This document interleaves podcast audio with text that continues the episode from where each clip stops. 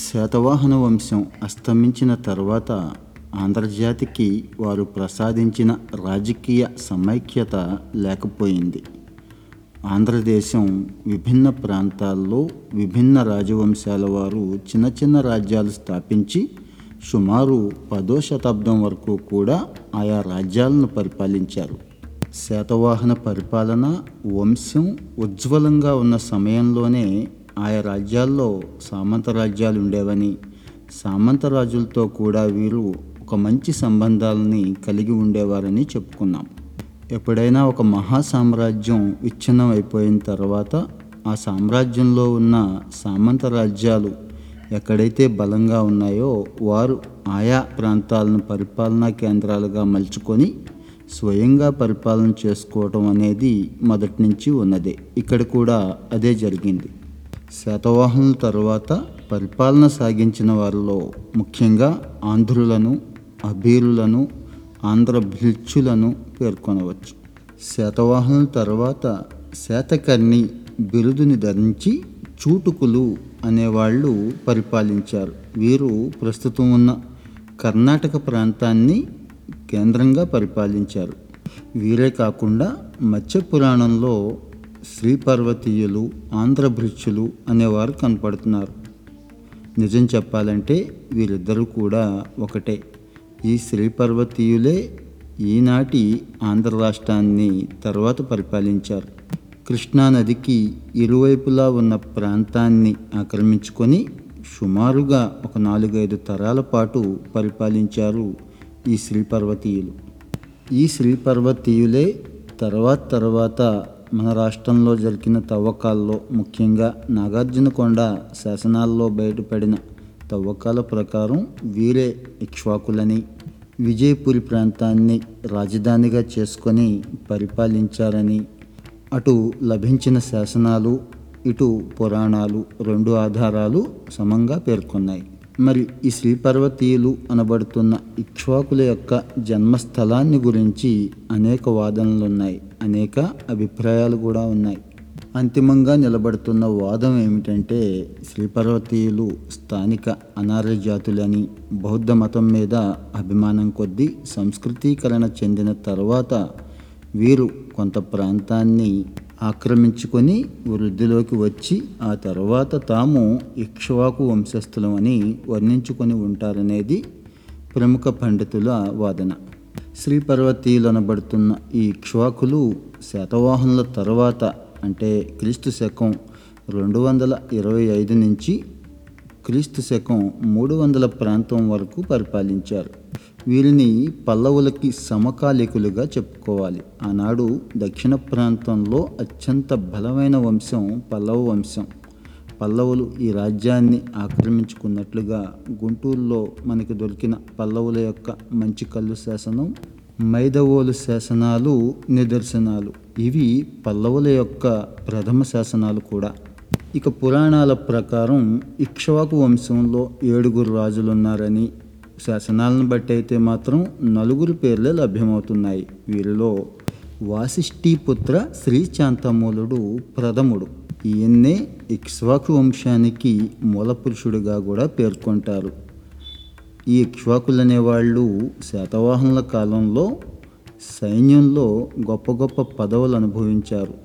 మహాతలవర మహాసేనాధిపతి మొదలైన పదవులు అనుభవించి వీరు బౌద్ధ మతాన్ని ఆదరిస్తూ ఉండేవారు.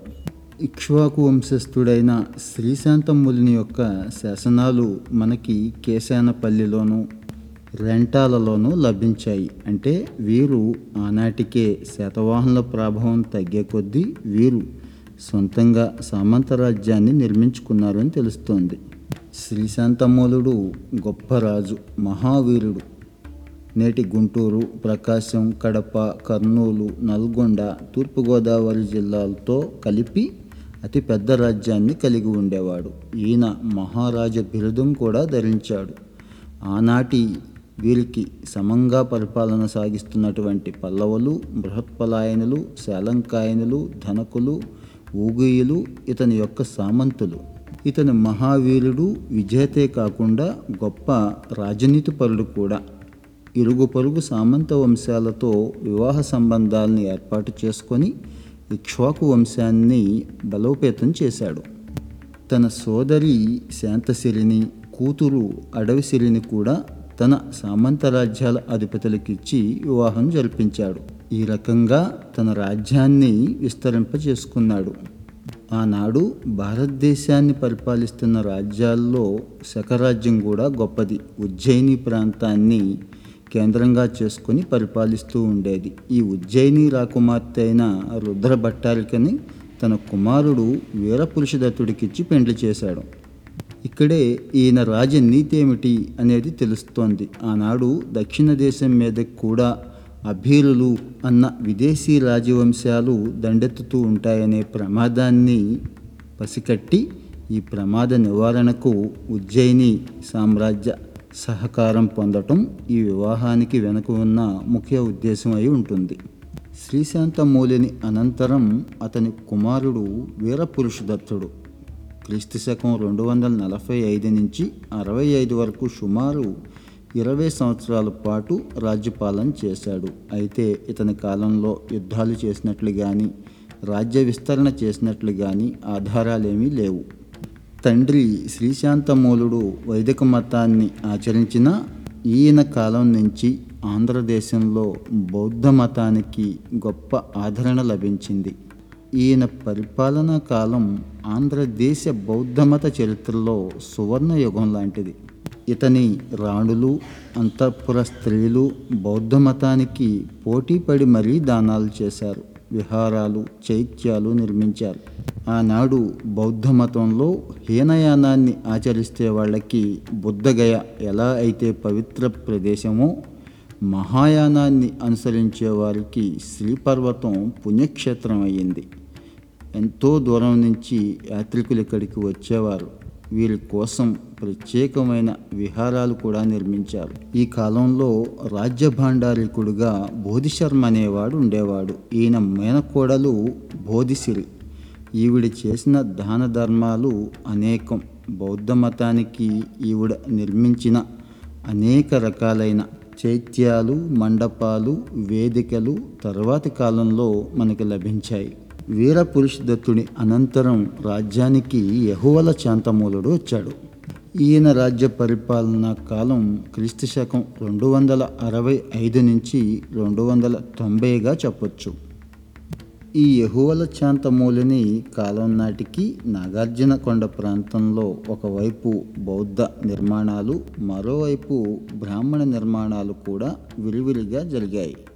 దేవి కొడబలిసిరి అనే ఆవిడ ఒక మహా విహారాన్ని నిర్మించింది.